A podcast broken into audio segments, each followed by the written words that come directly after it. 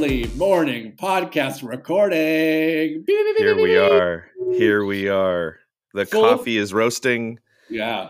Full apologies. I am full, peeking behind where the sausage gets made in the room where it happens, Hamilton. I'm sorry. We now have to pay Lin-Manuel Miranda Lin-Manuel Miranda $700,000. Or we can allow him to guest on the podcast in exchange. People don't know that. Think if Lin-Manuel Miranda is ever on The Mandalorian, he should be called Lin-Manuel Miranda. Anyway, so full disclosure, I am in Palm Springs right now. Currently, I have been cast in a play out here called Hand to God, playing at the Coachella Valley Prep. And I left all my podcasting microphone and earbuds at home. So we are doing strict computer audio with earbuds in. So if my audio sounds like straight garbage, that's why. Yeah, this audio is going – Kenny's side of this, I, of course, am fully prepared. I'm at home in the bunker. Kenny is going to sound like he's on a hand-cranked Victrola. Yeah, I am that dickhead on your Zoom call. Who am I? I'm Kenny Stevenson. And I'm Alex Enriquez. Hello. Welcome to Fan Controlled Fandom. This is the show in the cape space, baby. We're talking if you have a cape on in your content for people, we're talking about it. Space, dragons and castles and stuff, superheroes. If you're wearing a cape, we're talking about it. And this week we're talking about Mando. Episodes 2 and 3, which episode 3 I have tentatively titled Mandalorian. Hey-o. Yeah, there it is. That's tight. That's tight. It is tight. But first, we got to hit our quick pieces of nerd news. This is where Alex and I just to each other point to the sky and hear nothing. It's called Quick Hits. Quick Hits. Yeah. Oh, I love it. I love it. It's so present in my brain. Don't worry. I did not leave that drop back in Los Angeles. That came out to Palm Springs. We'll be able to drop that into the chat. Alex, we have on this show we didn't have anything last week, but weekly we've been talking about James Gunn and it's usually in regards to him being in charge to the DCU, and it's usually him having to go on and have to fight somebody verbally because they are having a tissy fit over something that, some sort of desecration to the great name of the Snyderverse. But it was announced this week, James Gunn, when he announced the full slate of films, we were getting a new Superman movie, Superman Legacy. When he announced it, he said he was writing it. And then this week he said, I'm going to be directing it. So James Gunn, yeah. Go ahead. Yeah, you say this week he confirmed news initially dropped by comic book writer, I think Tom King, who I think accidentally let it slip when in a roundtable discussion about some news on the publishing side for DC Comics, that I think he said something about enjoying James Gunn's support and very excited to see the Superman movie he's directing. And I think they had to come out and, well, it's confirmed now. Well, I guess, yay.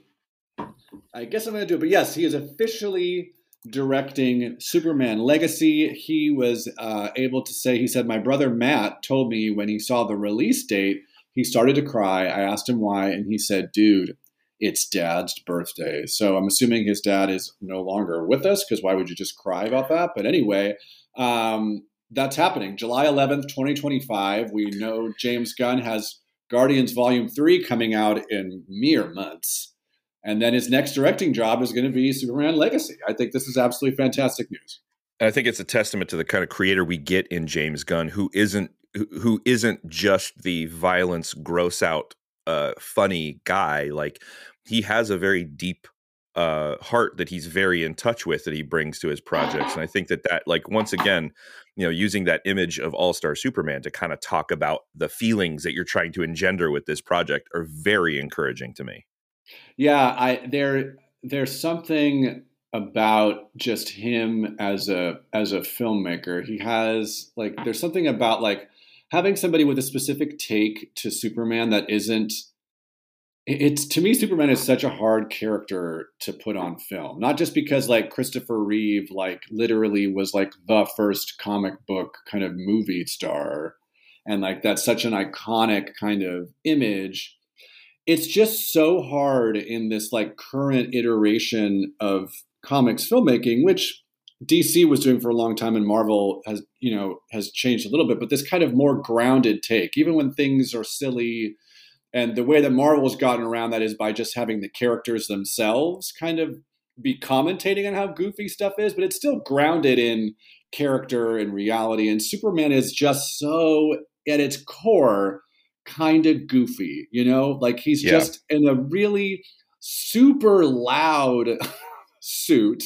Like it's bright blue and red, can't miss him. And it's just a little silly. Like when you're first starting comics, that's your first character, and comics has come so far in terms of what, you know, literally like the devil is a character in the Marvel universe that people have been dying to see in the MCU, and DC has like, everybody has multiverses and alternate realities and yada yadas, and yet there's still just this, his name is Superman, like that's like, you know, like, so it's so hard. But then to like, to me, to then have a filmmaker like James Gunn who knows that the way to make these things work is to not take them seriously. And, you know, you look at all the Guardians movies, his Suicide Squad is fantastic. Peacemaker is fantastic. Like the overarching theme of those is that everyone in these things is kind of in on the joke. Yeah. And so to apply that to Superman, a character that on its face to me, like when you're a kid is like, you know, it's, you know what I mean? He's like a gateway superhero. He like gets you into everything else. Yeah. In my experience as a little kid, it was always the first fight you have before the play fight is over who gets to be Superman when you're playing. Yeah. Yes. And because he's so everything. He's like, he's everything. Superman. He's the best. The thing that encourages me about this is like, you know, he, of course, his real superpower is he just happens to have the right amount of strength, just enough to defeat whatever circumstances in front of him. And so because you can't challenge the super, you have to challenge the man. And I think Bryan Singer got as close as we've ever gotten with a boring movie, unfortunately. Oh my God. I'm encouraged. I'm encouraged by James Gunn's, you know, he, in his remarks, he talks about the two sides of Superman's family informing who he is. And so like, you know, I'm hoping that similar to what we're seeing in Mandalorian now, where the shift is away from your villain being the antagonist, that sometimes circumstance can be the antagonist. Sometimes the opposing desires of the people close to you can be the antagonist. It isn't, which, you know, the good thing about doing that to Superman is it's something he can't punch, because anything punchable is not going to withstand any Superman-ness, you know, for very long. But if you, like I said, you challenge the human, challenge the man. Yeah.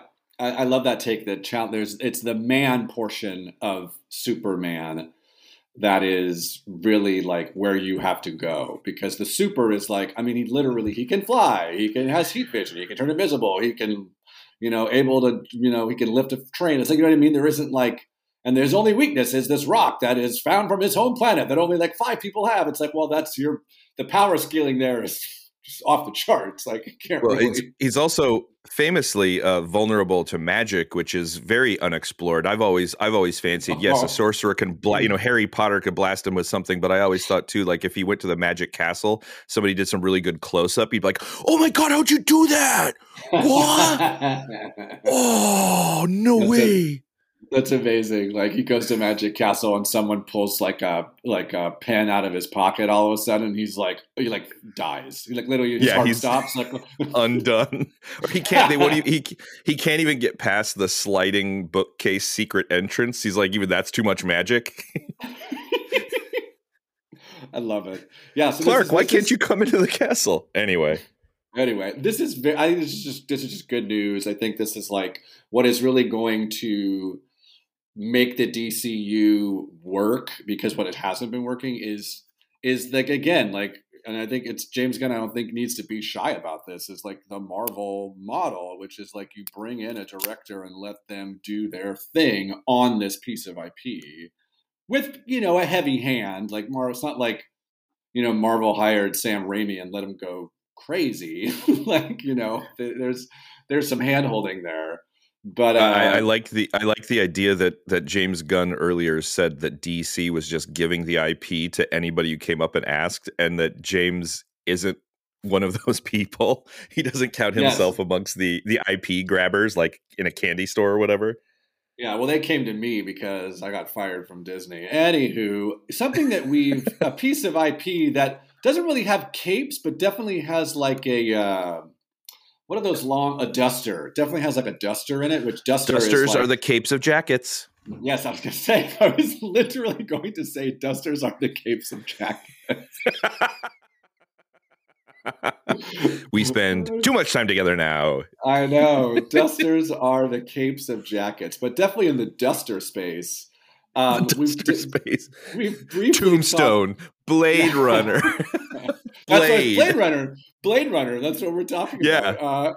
It was announced this week that there is going to be a limited series on Prime Video, and it was reported that Jamie, I'm going to probably say this wrong, Podswa has signed on to direct the pilot. It's being called Blade Runner 2099. Podswa is known for his work on HBO's Game of Thrones, but he's also helmed episodes of 6 Feet Under, Carnival, The Tudors, The Pacific. Anyway, just a bunch of HBO stuff. He will also serve as the producing director and executive producer on the series. There isn't a lot of details as to what Blade Runner 2099 is going to be about. It just says that it will uphold the intellect, themes, and spirit of its film's predecessors. So I think we've got two details here. One is that this, I think, takes place 50 years in the future from the sequel. And also an interesting wrinkle here that, you know, this could have and maybe arguably should have been on HBO Max along with the new Batman animated series that are both going to find homes on Amazon's streaming platform, which is strange to me.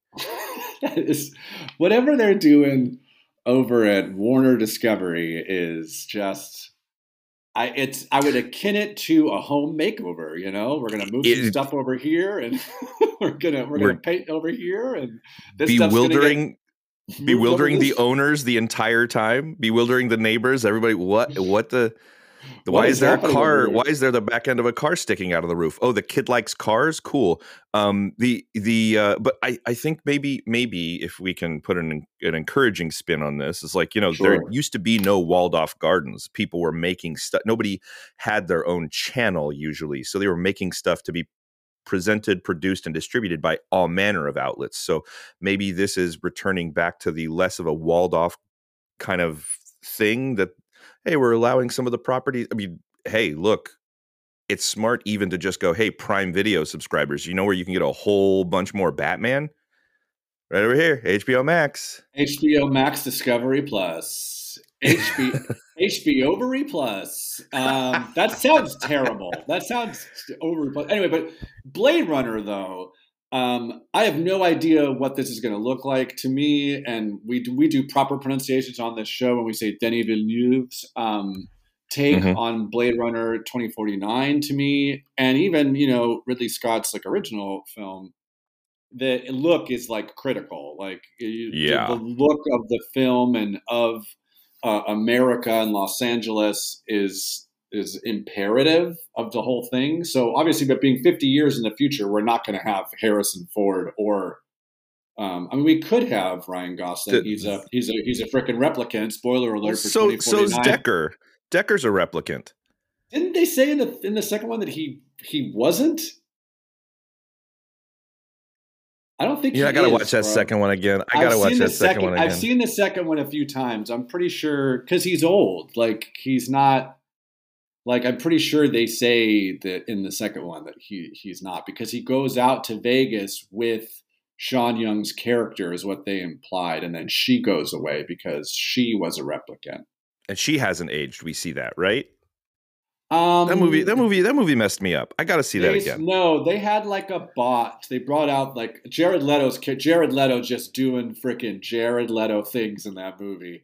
Jared Leto brings her, like, he made another replicant that looks, it's a great movie. It's worth checking out. It's so good. Did Jared Leto arrives on the scene with My So-Called Life playing Jordan Catalano. He's the handsomest man on television at that moment, has the coolest name for a character. And it's as if he comes on the scene and is everybody's adoring him for how handsome he is. And he goes, yeah, I don't like that.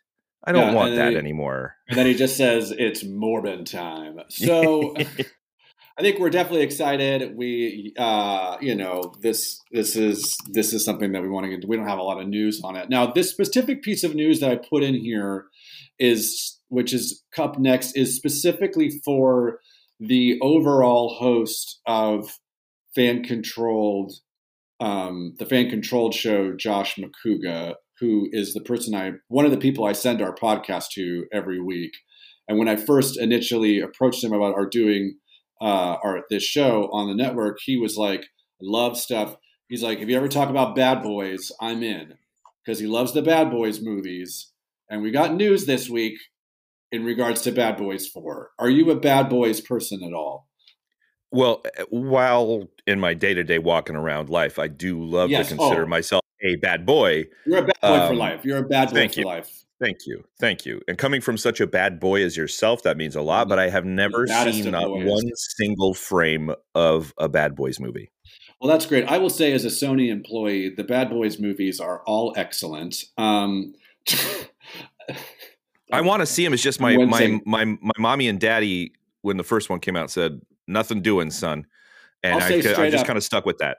Here's what I'll say with the Bad Boys movies. First movie, great. It's like early Michael Bay. It's like the movie he made before he made The Rock. It's early Michael Bay. So it's like he's definitely like way more restrained. It's like young Will Smith and Martin Lawrence. Second, Bad Boys 2 is a little bit like Michael Bay has gotten a couple films under his belt. And it's a little bit like everything's turned to 11 like Michael Bay normally is, like cars flying into buildings and buildings blowing up and all in slow motion while the camera's spinning and, you know, all that garbage. It's the transition between the Michael Bay that people in the film industry and the music video industry knew into the Michael Bay that the mainstream consumer had a familiarity with. Yeah. And then the third one is taken over by these two guys whose names I do not remember. They're the two guys who were helming they directed the Batgirl movie. That's it's the Daniels. No, it's not the Daniels. Which, by the way, kudos to them. Way to go. Great movie. We talked about it last week. No, I forget their names. It's like, and they directed a lot of Ms. Marvel, too. I think they directed the first like 3 episodes of Ms. Marvel. So the third one is actually a lot of fun. And total mistake by Sony. They should have just called it Bad Boys 3. They called the third one Bad Boys for Life because I think they didn't know if they would do another one. But now that they're doing a fourth one, you've screwed up because the fourth one should be called Bad Boys for Life. And I never understood why we did that, but we did it. But anyway, it was announced. One of the people who starred in Bad Boys 3 was Vanessa Hudgens. And she is confirmed she's coming back for Bad Boys 4. So that implies Bad Boys 3 set up this like kind of new unit that Will Smith's character was working in, because Martin Lawrence was retired because, like all cop movies, he was getting too old for this shit. So he was that guy. And Will Smith is the like, I don't want to recognize that I'm old. So basically Will playing himself. The last time, yeah. Actually, I read in Variety recently that Will Smith tried to slap old age and it didn't work. He wasn't able to really kind of, you know, get it to work. Yeah, so that's just that was news specifically for Josh McCouga. Get excited. Vanessa, I don't know if you liked or didn't like Vanessa Hudgens in Bad Boys for Life, but she's coming back, baby. I will catch up. You know, now that I know that the boss man is into it, you know, I'm a company man. I'm all about the company. You are now a Sony employee by default. So I'm gonna shoot. I'm gonna watch these movies so I know what I'm talking about. We'll be able to comment on it when it comes out. There'll be more coming. All right, Alex, we got some Dwayne The Rock Johnson news this week. Awesome, and it's Dwayne The Rock Johnson specifically in regards to Black Adam. So Dwayne The Rock Johnson comments on Henry Cavill's DCU exit after fighting so hard to get him back. We've covered this on the big broadcast here at length. Dwayne The Rock Johnson wanted Henry Cavill and Black Adam. DC people, former DC people said, no, can't do that. And then Dwayne The Rock Johnson, a month before the movie came out, went to the actual head of the studio, and the head of the studio said, okay, yeah, put him in your movie. And then Henry Cavill says, I'm back. And then James Gunn's like, actually, no, you're not. So then now we have comments from Dwayne The Rock Johnson.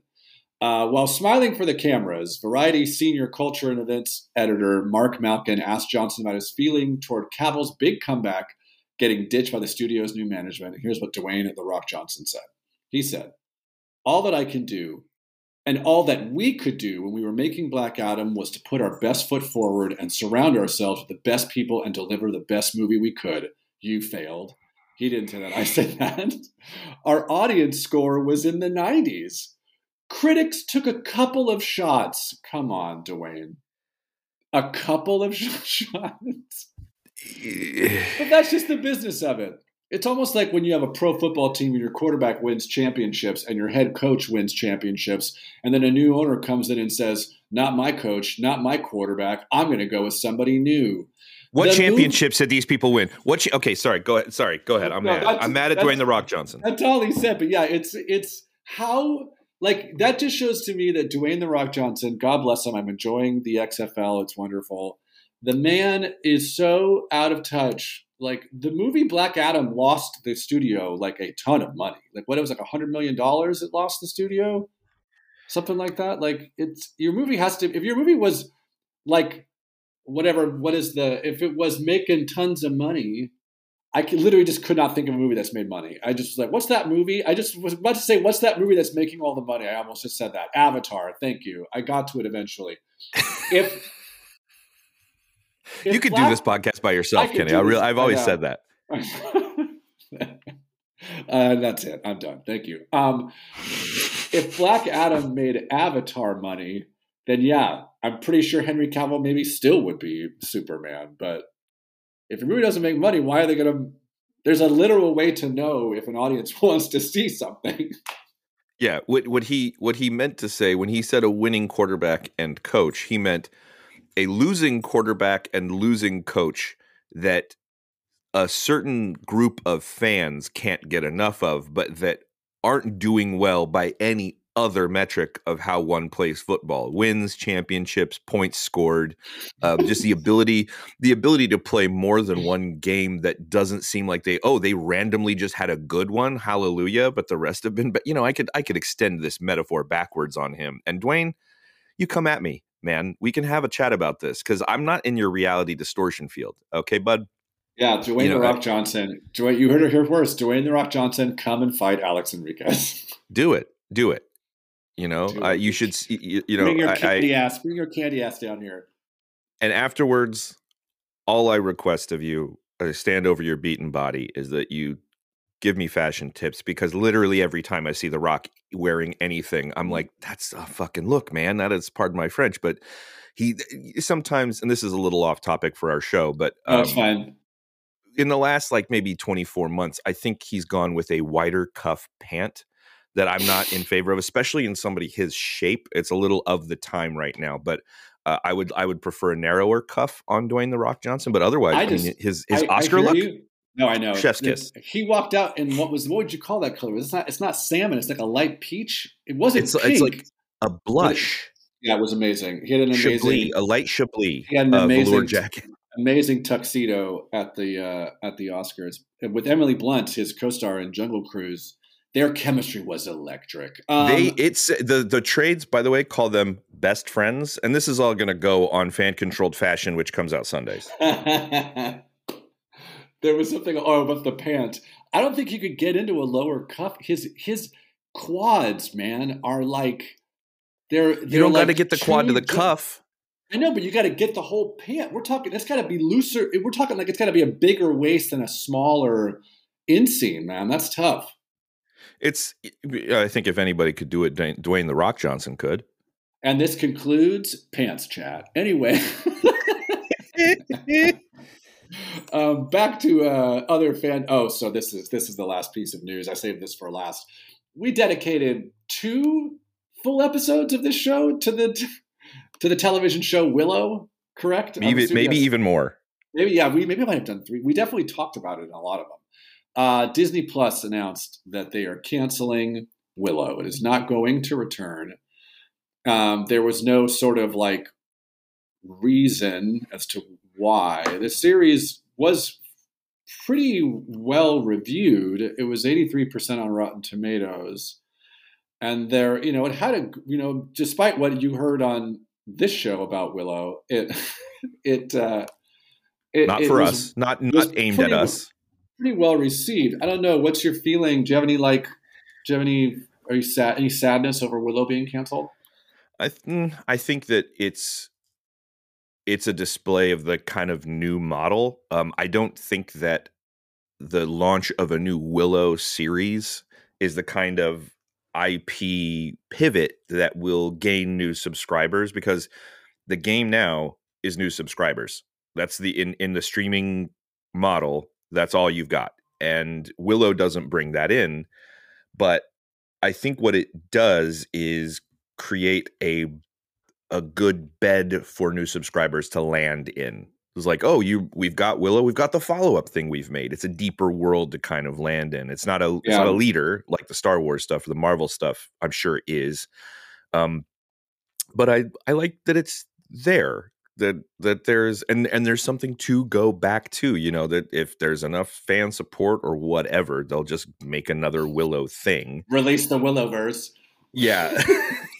They're going to get Greg Berlanti to make a bunch of CW series around the Willowverse. Well, you know, it's a good point that you bring up, because the thing that I think people forget, especially with a lot of streaming shows, is that the show is, when they say, oh, Netflix has canceled this, HBO's canceled. Well, HBO, they might actually take it off the platform. I'm talking about Disney or other networks, other streaming networks. The thing doesn't leave the platform. Like, it's still there. And, you know, You're right. It's not going to drive subscribers. But the other thing that all the streaming platforms need besides you signing up is keeping you on the platform, because a lot of people will just create a fake email and sign up just to watch The Mandalorian and then get off when it's done, and to try to keep you there. So the more they can broaden out, like, you know, the algorithm can keep suggesting that you watch Willow when you watch something Lucasfilm, and then you watch Willow. And then after Willow's over, it's like, hey, there's this TV show too. And then who's to say that, like, they have the IP, like, 5 years from now, they're like looking at the algorithm and being like, shit ton of people are watching this fucking Willow show, pardon my French. And they just come up with something else. Like, it's not, maybe it's 30 years later or whatever. You know what I mean? Like, they haven't, they didn't cancel the IP. They just canceled this one thing they made with it. Cancellation, it's not even, I don't even think cancellation is probably the right term. I mean, I'm so tired of all this cancel culture talk. I'm just tired. Oh, you can't even, hey, look, you know, Kenny, you can't even, I had a family member come up to me and say, like, you know, it's like you guys can't even say anything anymore. And I looked at him, I was like, I've never once felt that, man. Yeah.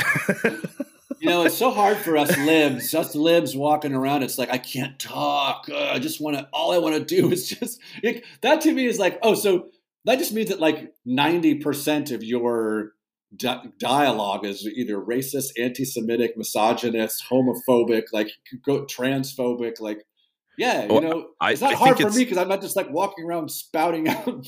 It might be even more insidious than that. It's that is the thing that's in the person's head all the time that they know they can't say out loud. And you're literally telling them their thoughts are crimes.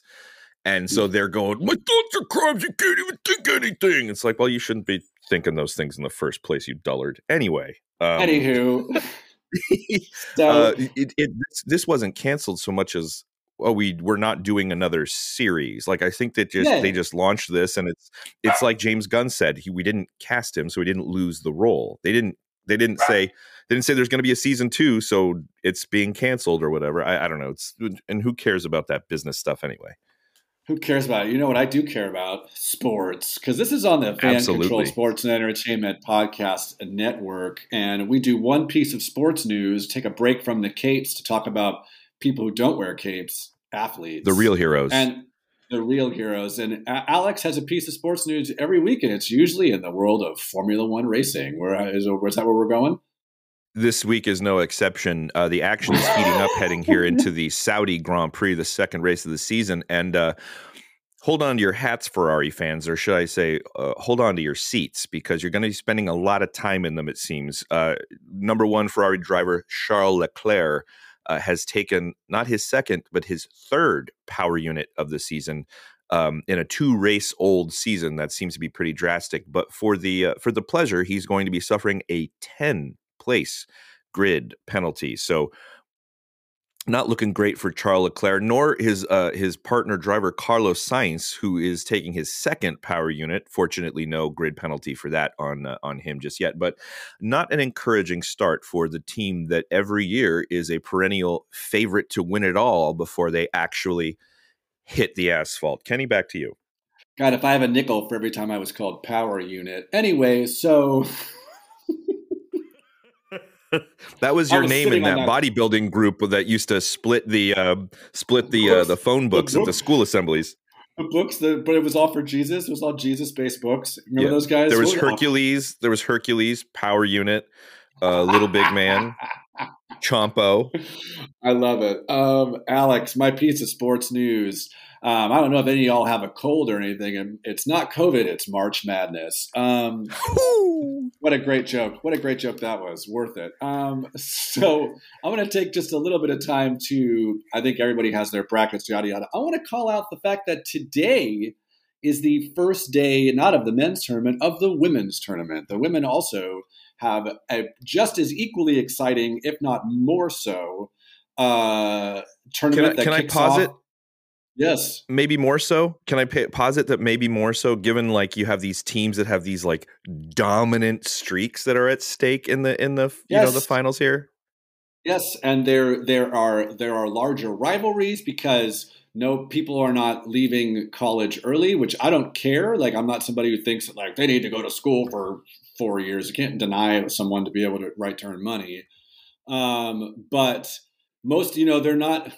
Women's players don't get to come out early to go make the millions in the NBA. So they're going to stay in college for 4 years. So you don't just have the collegiate rivals. You have the players have all played against each other. And these arenas are packed. It is an equally exciting and has all the things that you want, quote unquote, from college basketball, upsets, all the stuff without a ton of the corporate nonsense. But at the same time, I will say it is the game are equally exciting. The stands are equally as packed, but the players themselves make infinitely less money with their NIL deals and their sponsorship deals that they can get now. So we need to give the women's game as much support as possible. That's my news there, Alex. Speaking of support, we can't put this podcast on. I can't just forget all of my podcasting stuff in LA and still be able to put a podcast on. We need to have corporate underwriting. Alex, who's our sponsor for the show this week? It's actually, I think it's kind of close to where you are in Palm Springs. There's a town nearby called 38 Palms. No, that's 29 Palms. I think. It's 29. Well, yes, 20. This is not 29 Palms. It's 38 Palms. It's a neighboring community. And the corporate underwriter this week is a staple in 38 Palms. It's Ol' Pop's Cowboy Steakhouse. Oh, okay. They're the steakhouse that puts God first.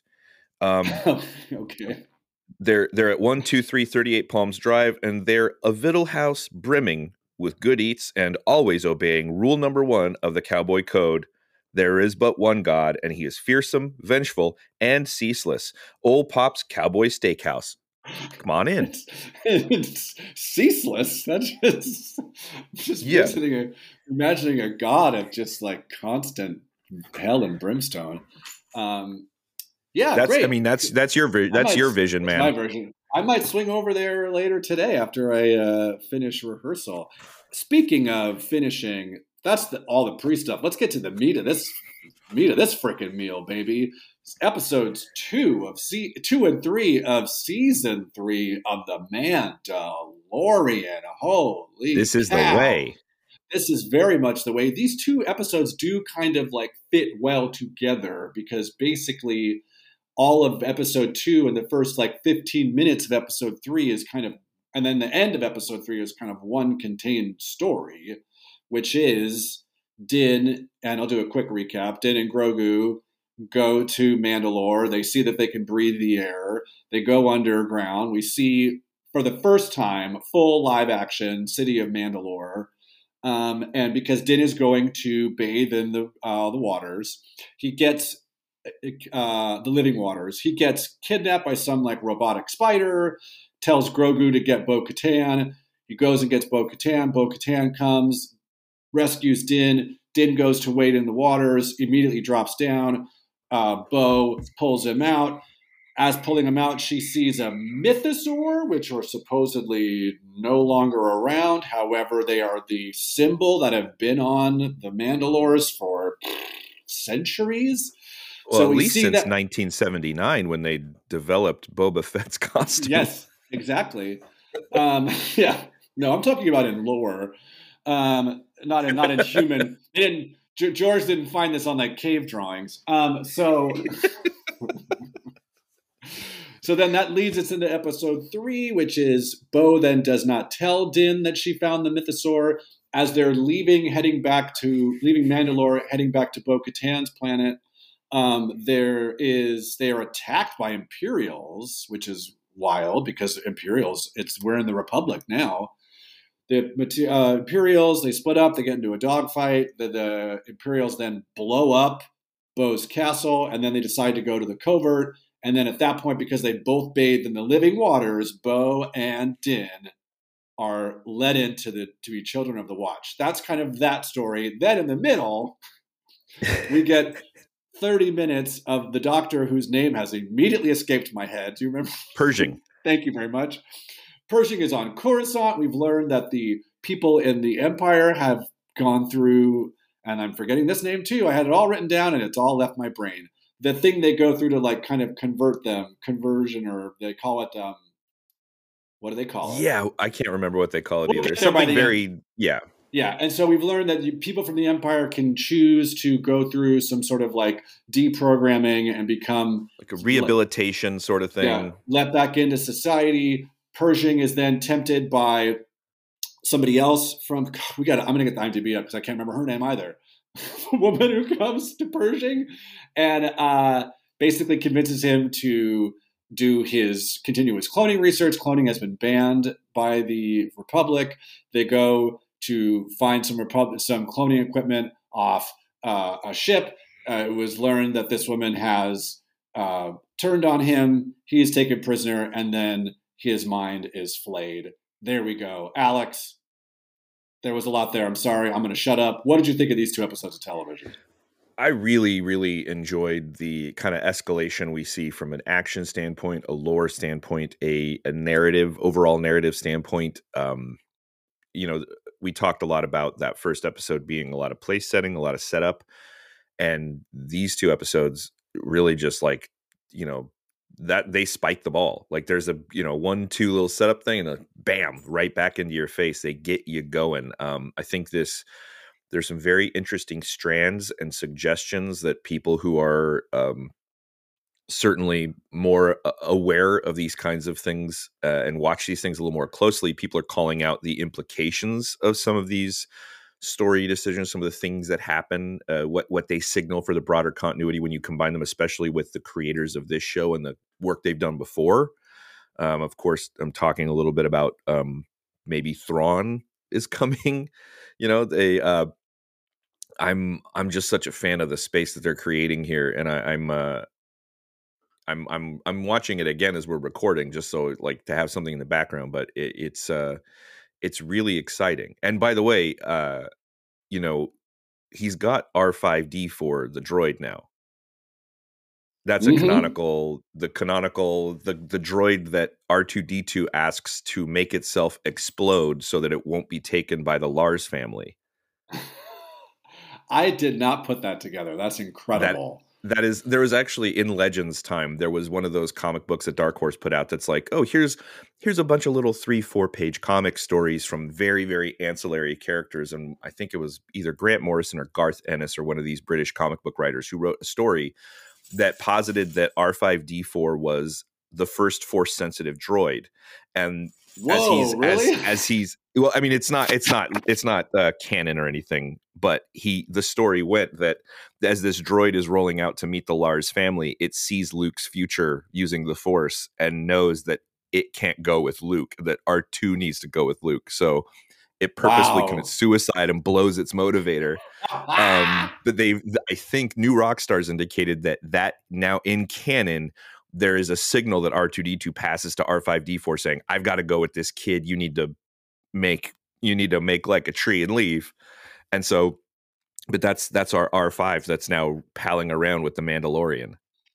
I hadn't even put that together. That is just absolutely wonderful. Yeah, I thought these two episodes of television were fantastic. I think this show is just like stepping up to the plate and hitting home runs, or it's like being tossed Absolutely. The ball and it's just tomahawk dunking it. I think the fact that we got in episode 2, when we left to the first episode and we learned that, like, and even back to Book of Boba Fett, when there was a lot of talk about you have to go back to the living waters if you want to be redeemed because for taking your helmet off. When that was announced in the first episode, I'm like, oh, we're going to get there by like episode 10. Like the final episode is going to be him trying to get into the water. And no, we're like 2 minutes into episode 2, we're at Mandalore. I'm like, oh, okay.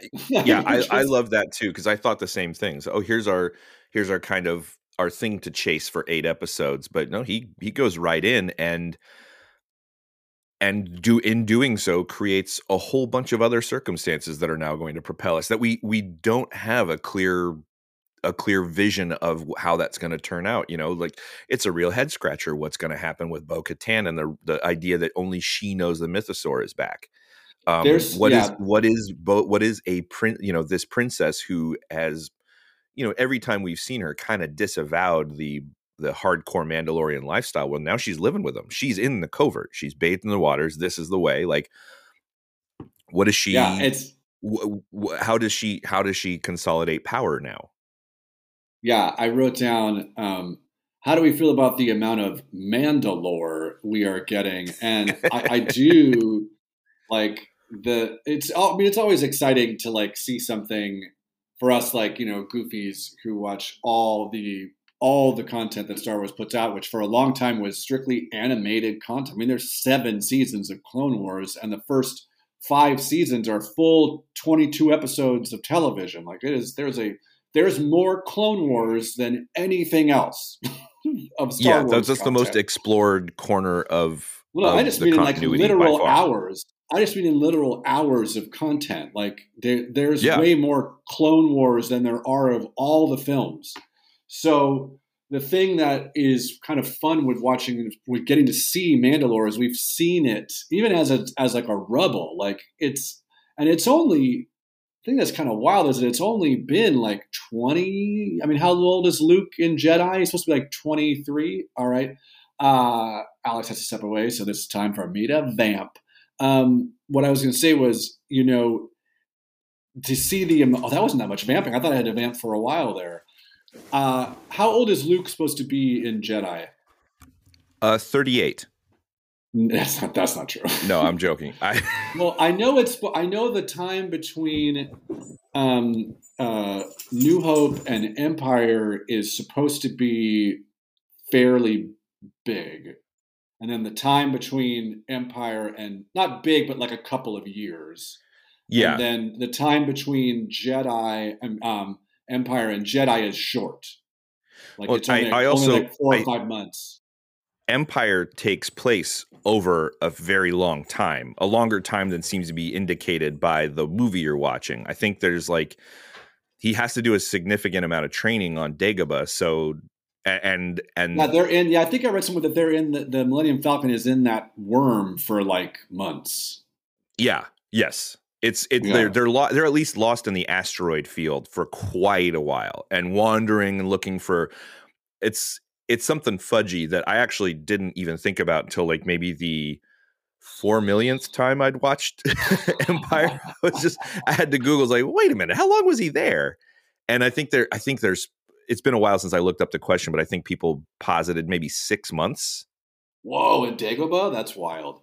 I mean, he's got to learn quite a bit. You know, he comes out of that able to not be killed by Darth Vader immediately. And is Darth Vader really attacking him, really fighting him? Who knows? But yeah. But I was going to say, like, in terms of time between when the fall of Mandalore was, which was at the same time as Order 66, basically, the fall of Mandalore to where we are now, we're talking 18 years before New Hope and maybe a couple years. So it's only been like 20, maybe at the most, let's say 25 years since Mandalore fell. And it is like rubble city down there. And there's all kinds of weird animals. And it's like that weird Ive monster down in the basement. That was some goofy, crazy fun, potentially. Was that scary for you? Did you get a little scared? It wasn't scary. No, it wasn't scary to me, Kenny. You don't have to say it like that. It was full daylight and I watched it on television and I was able to hold my wife's hand. So it wasn't scary. I actually, that's a piece of lore there that I guess at some point in some other project, a creature like that will come back. But I was a little bit like, hey, give me more of this guy. What's his deal? Like, is this a new species that we're seeing? Is this, I wanted to know more. There's so much suggested by the design of that creature. I'm like, is that a person that's so cybernetized that's all that's left of them? Because there's an eye there. It's not like it was just a robot. I mean, there's an eye there that was looking through a weird cloud. Yeah, it was fun. It was really goofy and fun, and I like my space to be weird. I do think, like, we had originally thought when we were talking about the first episode that there was, like, I especially thought that, like, oh, well, he's going to take his helmet off. Like, he's going to learn during the course of the season. I thought he wasn't going to get there until, end of season. He's going to learn over the course of the season that he doesn't want to keep this helmet on. He's the ruler of Mandalore, and Bo-Katan's going to make him realize that he doesn't need to have. He has the dark saber. He doesn't need, you know what I mean? But then, like, by the end of episode 3, we are at the covert. And not only has he been redeemed, he now has Bo-Katan in the covert, which I thought was some great stuff. So I feel like my opinion as to where we're going with this is wholly different. Like, do you think we're now at a place where the other thing I always thought was going to maybe happen was we're going to see Grogu in some freaking Beskar by the end of this thing? I mean, I think Grogu is going to be the crux point of a lot of this stuff because we still don't know what his position in the covert will be. The armorer told Din to reunite Grogu with his people, and we still don't have the resolution of that, right? We don't have, like, hey, I took him, because the last time Din and the armorer saw each other, before he went to find the Living Waters, he didn't have Grogu with him. This is before he went to find Grogu. So I think that there's a lot of shifting. We talk about lore, and there's all these rules. There's all this, don't take your helmet off. You need to have the saber. And I don't know if this has been addressed directly on the show, but I've heard conversation around it from places like the New Rock Stars that say that some of these things have been they don't work, that the Darksaber as the mark of who is the king or queen of Mandalore, it's just been used to divide the people, not unite the people. The masks serve to further divide people. And Din and the Foundling possibly are great examples of the expansiveness of Mandalorian culture, that they will take in a Foundling, that anybody can come in and join as long as they play by the rules. And I think maybe the struggle will be between the triangle of Din, Grogu, the armorer, and Vizsla in the covert, and whatever Katie Sackhoff. What's her character again? We're nailing it. Bo-Katan. I have the IMDb, and I do know that the woman who then who coerces Pershing is Kane. So we'll be better. Oh, where are you going? I muted my mic and then I didn't unmute it. And here I am to say yes. Yeah, exactly. Perfect. To me, like, the thing I love about what was done by having Bo join the covert was now, like, not that I don't ever want to say that, like, I thought it was doing this and now I'm upset about it. To me, it's like, I'm just like, I wonder, kind of curious as to where we're going. and I had an idea, and now it's changed, and I'm okay with that. And I like where we're going, and that's fine because this is what I'm being shown. And I think this is an interesting, because we're still kind of having the same kind of overarching theme, which is like, what is a Mandalorian? Like, what does it mean to keep this helmet on? Is this something we should be doing? And that's still kind of the overarching theme with Din and Grogu is going to be Mandalore. So the lore of Mandalore. It's a little, you know, I think that there is a little bit of this struggle that you're talking about, the expectation and ownership thing. I think they're baking a little bit of that into this because the Mandalorians used to be this unknown entity, this, like, you know, they were a mystery to us fans for most of our time watching Star Wars. And now they're writing rules that and then immediately telling you, like, no, that's not the rule anymore, or the rule needs to change. This is the way. It doesn't serve us. This is the way. This is the way. I want to bring up, like, so then in the second part of episode 3, or the bulk of episode 3, we get a real, like, a real Book of Boba Fett, where we're going to give you an episode about somebody else, is this whole Pershing plotline. So Pershing, Dr. Pershing was in episode 1 of this show with Werner Herzog wanting to get, something from Grogu. We know at some point, I think it's episode 3 when they end up, episode 2. He wanted to grow goo. You know what I'm saying? Boom, boom, boom, boom. And then gave that to Moff Gideon. And so he had a whole hand in that, but now he has been rehabilitated. Amnesty. I got there. It's called Amnesty. I actually saw it flash in the captioning on the screen, and I saw it and I was like, I wonder if that's the word he was trying to find. This is the way. So I am the thing. So that we have that whole idea about he is now and cloning is we follow his story so we can learn some things, like the fact that cloning is not allowed. And we learn that former Imperials can be rehabilitated. There's I always talk about the Star Wars books. One of the books I'm reading is the Alphabet Squadron trilogy.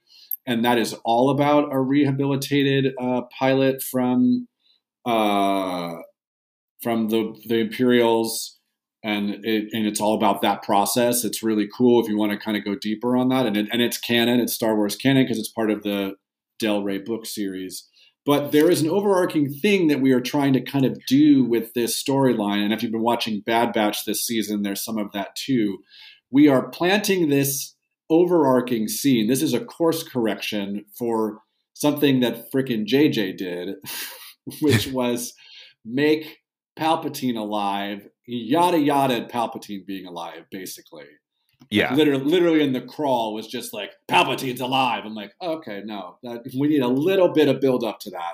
So what they're kind of doing, I hope that there's just more than this is the way we are doing this. Thank you.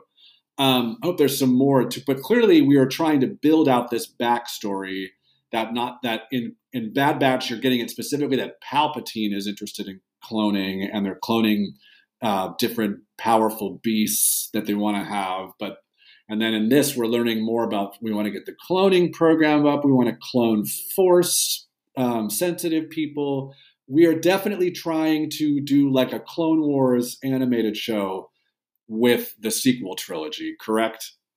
Yeah, and I think that Dave Filoni has proven himself to be the ultimate untangler of, you know, that he's the retcon detangler. He's the guy that comes in and connects the dots and gives you the long setup that makes things make more and better sense. And, you know, arguably, yeah, you don't ideally want to have somebody that has to come in and clean up the mess afterwards. But, you know, 40 years from now, this is all going to exist as one monolith on Disney Plus 2.0 plus prime max.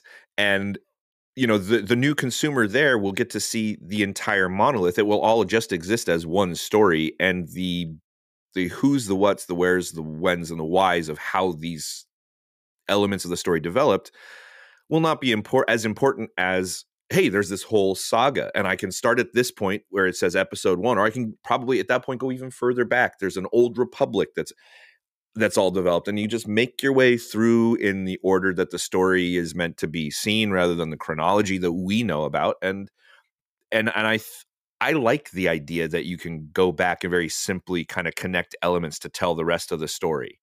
I like that Dave Filoni can come in here and kind of like, and I don't think it seems to me that this isn't just a, hey, we need you to clean this up. It seems to me that this was seen, they saw this as an opportunity. That's to weave part of their story in. I like that you phrase it that way, because to me, like, especially if you're somebody who's watched all of the Clone Wars, like I was somebody who saw the prequels, thought that they were what they were, which were not good, and that's going to factor in later. Just hold on to that. Yeah, but then watch. I didn't want to watch Clone Wars when it first came out because I was like in my 20s or maybe early 30s. And it was like, I'm not a child. And this is very clearly a children's show, especially the movie. The Clone Wars movie is like Goo Goo Gaga, Jabba the Hutt's baby. It's just like, yeah. Really. At one point, Ahsoka turns to the camera and goes, "What color am I wearing?" And like, very good. You know, so yeah, aimed a little lower. Yeah. But then, you know, so many people are like, no, you got to watch it. You got to watch it. You got to watch it.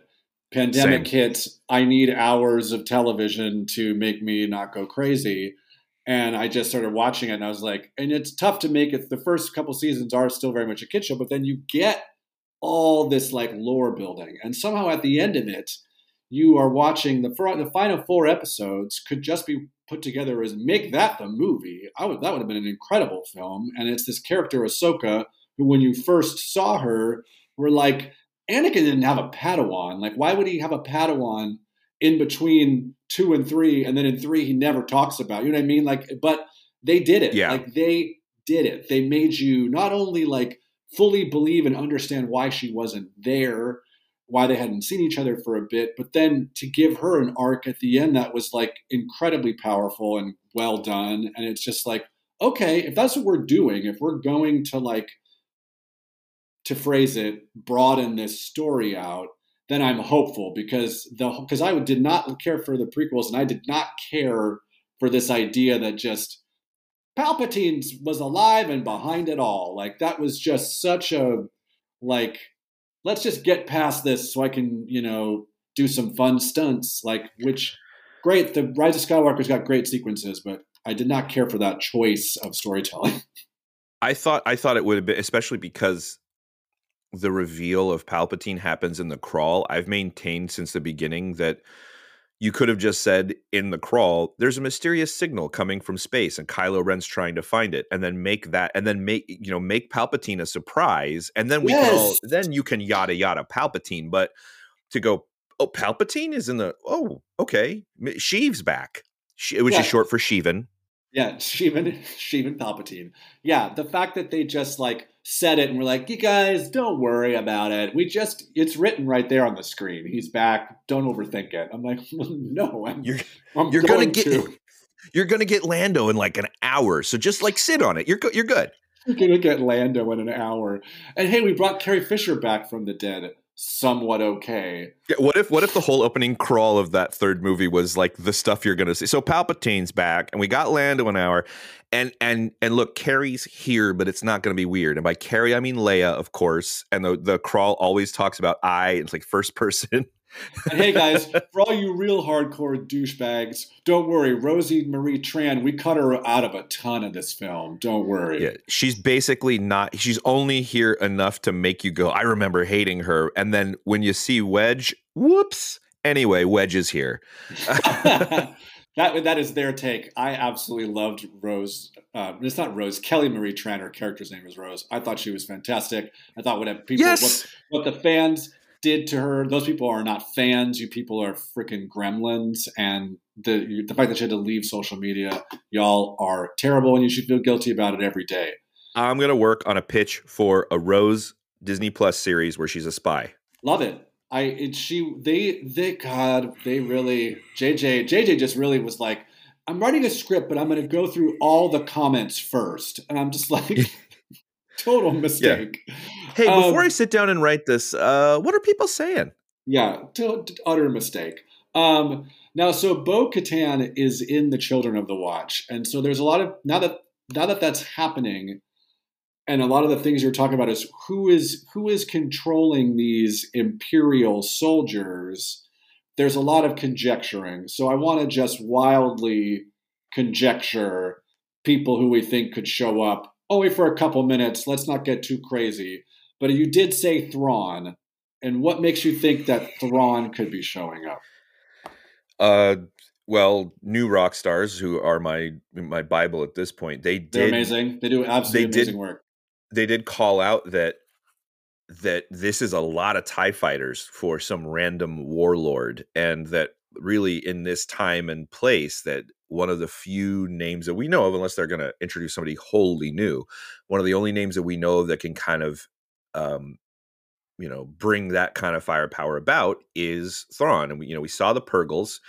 We know Ahsoka's brought it up. I think it's full on. We're going Thrawn, and that I think that he is like ultimately chills. That would be amazing. And I think that putting him in the center of this attempted resurgence of the Emperor somehow is like I think it's an interesting decision. I think it's a fruitful decision for them to make, that he becomes the big bad you can focus on. The viewing public doesn't know a lot about him, so you can start to build. Doesn't have a prior impression like Palpatine does. Dude, what if I'm just going to throw this out there. I'm making a pitch, Favs, if you want to hire me into the writer's room, I'm not going to hate on it. I've got plenty of samples I can send you.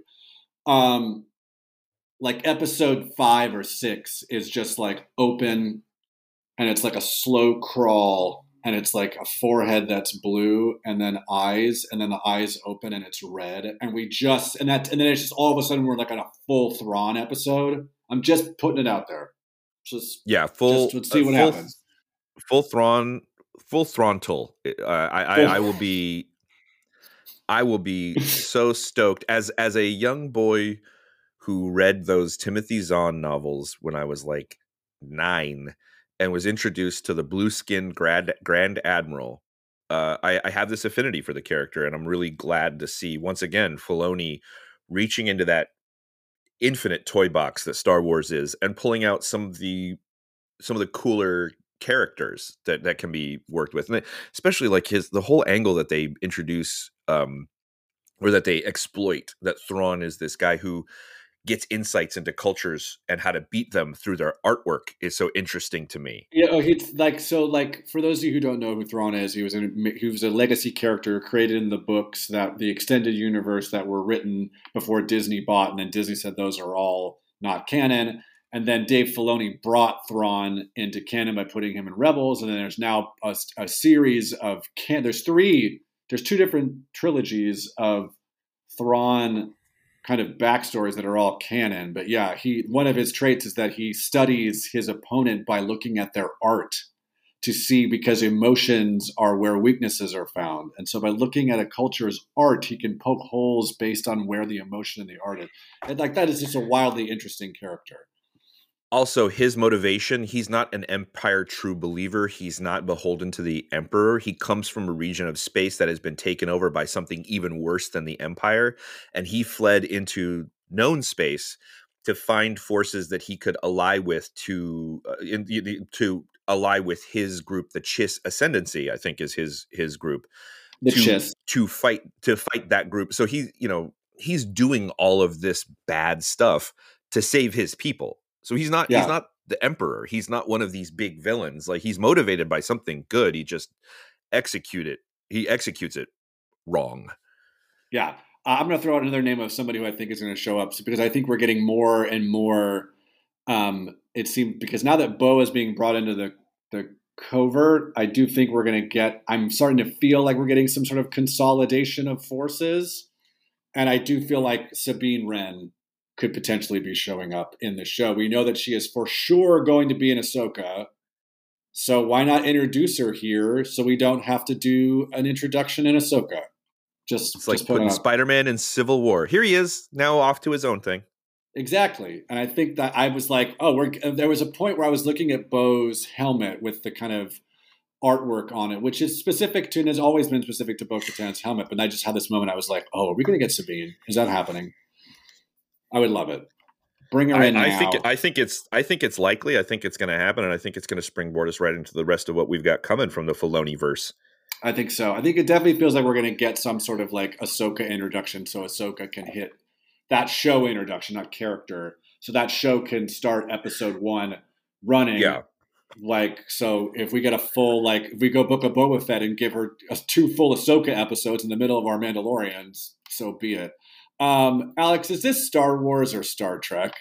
This is Star Wars right up your butthole and out your nostrils, buddy. It's in you. It's on you. Yeah. It's through you. It's Star Wars. Questionable. And we mentioned it briefly. I called it Man Andor. That whole section of the Pershing aspect of it was so, which you barely even touched on. It was so Andor-esque. It was so like we're getting into these, like, these are non-Force users. These are these aren't Mandalorians. These aren't generals. These are people who are like the nuts and bolts, the inner workings, the cogs and the machines. And the desk jockeys, the cubicle writers. Yeah, there was those feelings of seeing Pershing sitting at that desk doing that work. And there was that point where Kane was kind of walking into that big meeting, and there was a moment where I was like, "Oh shit, is Cyril going to be in this bad boy?" Because she has that short, slicked back hair like he did, and gosh, what a character Kane is. I don't. So she tells on him, but she still has the equipment, and then she just straight up murders him. Yeah, wow. She's her connections to whoever we're gonna get later are very interesting to me, and I brought this up to Kenny too. Another, like, in this Andor Coruscant sort of thing, the main square where Pershing and what's her name? Sorry again, Kane. Pershing and Kane, they touch that rock, and the design of that square with these spires is something Ralph McQuarrie came up with for the first version of Coruscant in like 1982. These are 40-year-old designs that are just like, here we go. It's part of the genetics. It's right here. And I love that. Yeah, I thought it's fun to see Coruscant through the years now. You know, we saw Coruscant during the Galactic Senate and the prequels. And then we've seen it now through Andor during, you know, the Empire and what that's like. And that's why Andor really delved into those like interworkings of rebellion, because now we're starting to see like, because we know that there is going to be the First Order and this, whatever is happening under this, we're seeing like the inverse Andor right now. And so I love that we were kind of in that field, which is Star Wars now. So like this, at first it took me a while to be like, oh no, we're not going back to Din and Grogu for a while. And then I found myself totally sucked in because I was like, oh, this feels like I'm back, you know, with Cassian Andor. Cassian. Absolutely. Cassian Andor. And for them to be able to kind of link themselves with something else that's so tonally different yet in the same universe is awesome. Yeah, so great. Alex, winners and losers here. We all know who the loser is going to be, but let's talk about the winners. Who's your big winner this episode? It's. I know I do this a lot, but it's just me. It's me. I'm the big winner. I got to spend another hour with my friends in a cool place, I win. I win, you win, we all win. We all win. I bet my big winner, there's a lot to love in this episode for effing sure. My big winner is Bo Katan, man. I just think her character just gets more and more interesting. And as somebody who is like a big nerd in the cape space, I've always loved Katie Sackhoff. I mean, I don't like when we take actors and call them by their like one role that we remember them. But I mean, come on, she's Battlestar Galactica, but I love to see her. I'm not going to call. She's more than Starbuck, but I want her. It's great to see her do fun things in other content that I enjoy. I think she's a great actor. Remind me to tell you about the time I helped her write like a 5 to 10 minute stand up. I know the story. I know you did this. You don't even going to tell you. Alex wrote stand up for her, and she did stand up like once for like a charity event, right? Yes. Yeah. Oh my God. I remember you telling me about it being like, I would be dead. So we all I can't believe I got to sit across the table at Jerry's Deli from Katie Sackhoff for that long, and it wasn't like I wasn't arrested. Yeah. No one put hands on you. It's like, sir, no one wants you here. Yeah.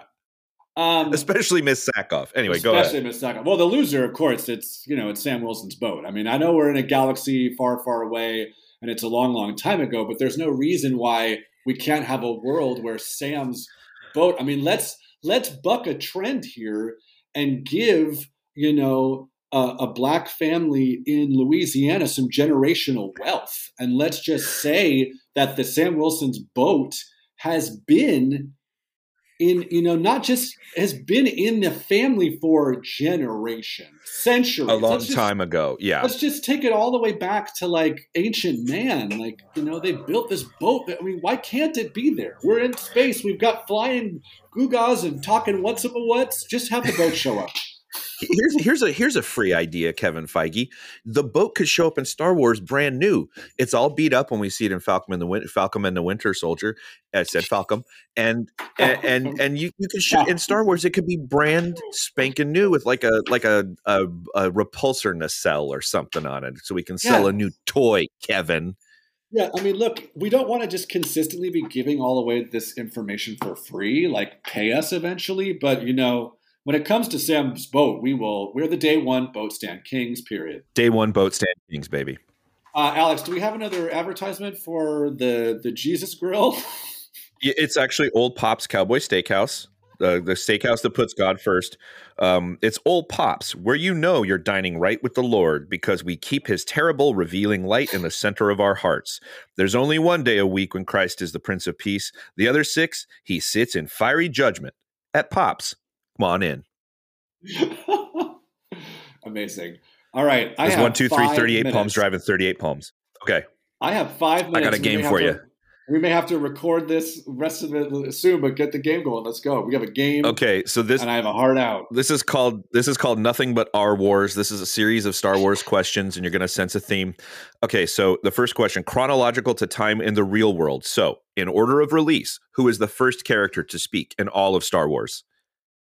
In order of release, not in order of like the story chronology? Not in universe chronology, in order of release. First character to speak in all of Star Wars. Grand Moff Tarkin. Wrong, C-3PO. Second question. Oh. Who is the first character to speak in episode 1? A Gungan? Right? The answer is who cares? The third question. Princess Leia first tells Grand Moff Tarkington, which is what autocorrect made it, Grand Moff Tarkington, she first tells him that the Rebel base is hidden on what planet? She first tells him that the Rebel base is hidden on, I don't know, Scarif. Dantooine. Oh, not Tatooine. That's right, Dantooine, yeah. What species is native to Endor? The Ewoks. Trick question. We don't know. It's not Ewoks. Those are from the Centauri moon of Endor. Ah, that's right. God, you got me. I was going to say that's the moon of Endor. Damn it. In episode 2, who is the guard that is assassinated in place of Padme? Oh, yeah. He was killed. He was like in the first movie, and then they just like immediately killed him in the second movie. The answer is who gives a rat's ass is the actual answer. Which hand does Luke lose to Darth Vader? Ooh, shit. His left one. Wrong. It's the right hand. God damn it. Who frees Leia from Jabba's chains? R2-D2. That's correct. Yeah. Who has the last line in New Hope? Luke. It's Chewbacca. Oh, he goes. Well, that's right. That's true. At the end, he's like, he doesn't have his medal. He's like, we're not going to give you a medal, but you can talk.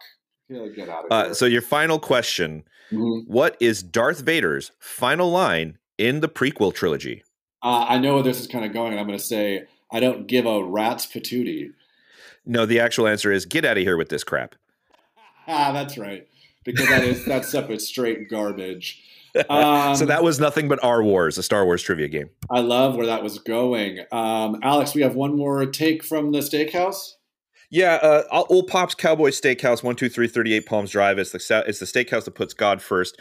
We don't serve poors and minorities because they ain't in the Bible. And we don't serve breakfast because they're just chicken abortions, because eggs are just chicken abortions. Old Pop's Cowboy Steakhouse, come on in. I'm going to tell people to please don't go to this restaurant. I mean, don't go there because it's probably not actually there, but also like, just please don't eat at this establishment. Yeah, no. It's really, and also the food's really bad. Like we'll take the underwriting money, but that's it. Hoopla recommendations. Hoopla, you can read comic books digitally on your phone, yada yada. Just Google Hoopla. Alex, what do you got for a Hoopla recommendation? It's another follow because I'm still working my way through it. It's a great title. It's The Other Side of the DC Universe. It's really, really, really cool. I'm starting the book 3, which is about Katana, the Japanese superhero. I love her. She's one of my favorite characters that I think should have been in more Suicide Squad action. I'm going to recommend. There's a Netflix show that season 2 is going to be coming out soon. It's called Sweet Tooth. It's a DC is the comics company that really cheeses at least it, but it's Sweet Tooth. Look it up. It's about a future world, future where kids start being born as like half animal, half human babies, and there's no explanation for it. And then the world kind of collapses from there. It's a great little read. It's a good show on Netflix, so check that out.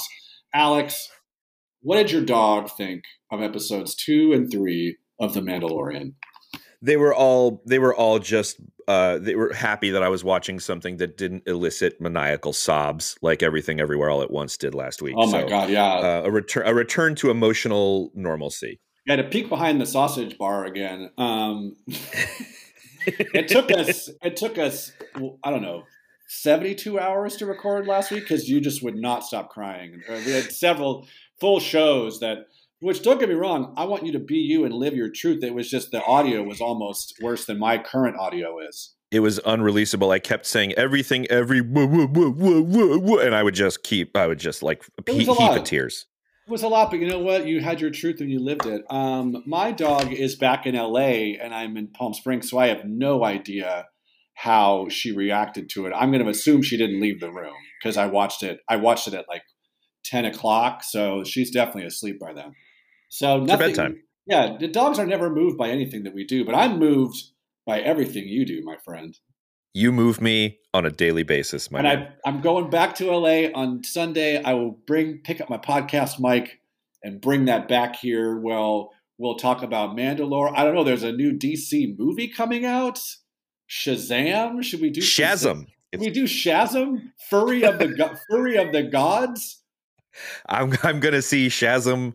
Let's chat about it. I don't know if we should hold a funeral vigil for Shazam. Yeah, Shazam doesn't seem like it's gonna be happening, but I will say I think we should definitely do on the 31st. We could talk about maybe doing John Wick, but I know you haven't seen the other movies. But definitely March 31st is when Dungeons and Dragons comes out, and that movie is getting fantastic reviews. I think we should 1,000% do that for sure. 100,000%. Let's do it.